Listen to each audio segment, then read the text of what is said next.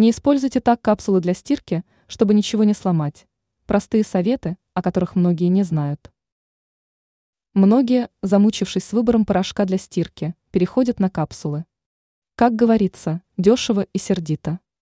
И особенно хорош подход, если нужно вывести пятна на одежде. Однако с капсулами есть одна большая беда. Ежели их в большом количестве поместить в стиральную машину, может ухудшиться качество стирки. Но главная опасность в таком способе заключается в том, что в разы возрастает риск повреждения агрегата. Не стоит забывать, чем меньше воды приходится на один стиральный цикл, тем меньше следует добавлять порошка, дабы не допустить чрезмерного образования пены. Отсюда следует простое правило – для стирки хватит одной капсулы.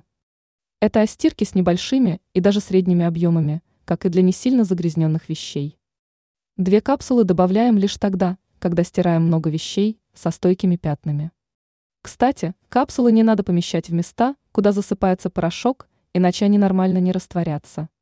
Их помещаем в барабан. При стирке с капсулой температура должна быть не меньше 30 градусов.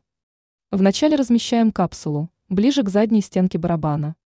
И только после этого загружаем одежду. Ранее мы рассказывали, зачем в стиральную машинку иногда помещают губку для посуды.